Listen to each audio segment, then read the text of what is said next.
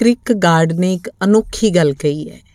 ਉਹਨੇ ਕਿਹਾ, ਧੰਨ ਹਨ ਉਹ ਪ੍ਰੇਮੀ ਜਿਨ੍ਹਾਂ ਨੂੰ ਪ੍ਰੇਮ ਕਾਵਾਂ ਨਹੀਂ ਮਿਲੀਆਂ, ਕਿਉਂਕਿ ਜ਼ਿੰਦਗੀ ਭਰ ਘੱਟ ਤੋਂ ਘੱਟ ਇੱਕ ਸੁਪਨਾ ਤਾਂ ਬਣਿਆ ਰਿਹਾ ਕਿ ਪ੍ਰੇਮ ਹੁੰਦਾ ਤੇ ਇਹ ਹੁੰਦਾ ਇਹ ਹੁੰਦਾ ਇਹ ਹੁੰਦਾ।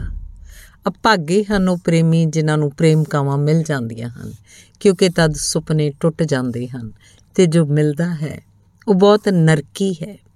ਅਜੀਬ ਜਿਹੀ ਗੱਲ ਹੈ। ਪਰ ਸੱਚ ਹੈ। ਪ੍ਰੇਮ ਸਿਰਫ ਸੁਪਨਾ ਬਣ ਕੇ ਰਹਿ ਗਿਆ ਹੈ।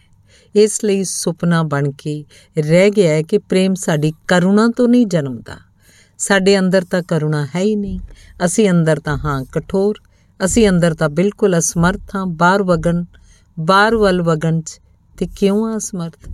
ਜਿੰਨਾ ਤੀਬਰ ਹੰਕਾਰ ਹੋਏਗਾ ਉਨੀ ਅਸਮਰਥਤਾ ਹੋਏਗੀ ਵਹਿਣ ਵਿੱਚ। ਕਿਉਂਕਿ ਹੰਕਾਰ ਕਹਿੰਦਾ, ਆਓ ਬਾਹਰੋਂ, ਲਿਆਓ ਅੰਦਰ। ਹੰਕਾਰ ਅੰਦਰ ਤੋਂ ਬਾਹਰ ਨਹੀਂ ਜਾਣ ਦਿੰਦਾ। ਬਾਹਰੋਂ ਜੋ ਵੀ ਆ ਸਕੇ ਉਹਨੂੰ ਅੰਦਰ ਲਿਆਉਂਦਾ ਹੈ। ਧਨ ਆ ਸਕੇ, ਗਿਆਨ ਆ ਸਕੇ, ਪ੍ਰੇਮ ਆ ਸਕੇ।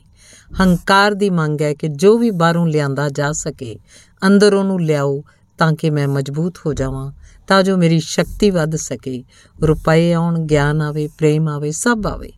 ਪ੍ਰੇਮ ਚਿੱਲਾਉਂਦਾ ਹੈ ਕਿ ਲਿਆਓ ਲਿਆਓ ਲਿਆਓ, ਉਹਦੀ ਪੁਕਾਰ ਇੱਕ ਹੀ ਹੈ। ਉਹ ਸੰਗ੍ਰਹਿ ਤੇ ਜਿੰਦਾ ਹੈ। ਧੰਨਵਾਦ।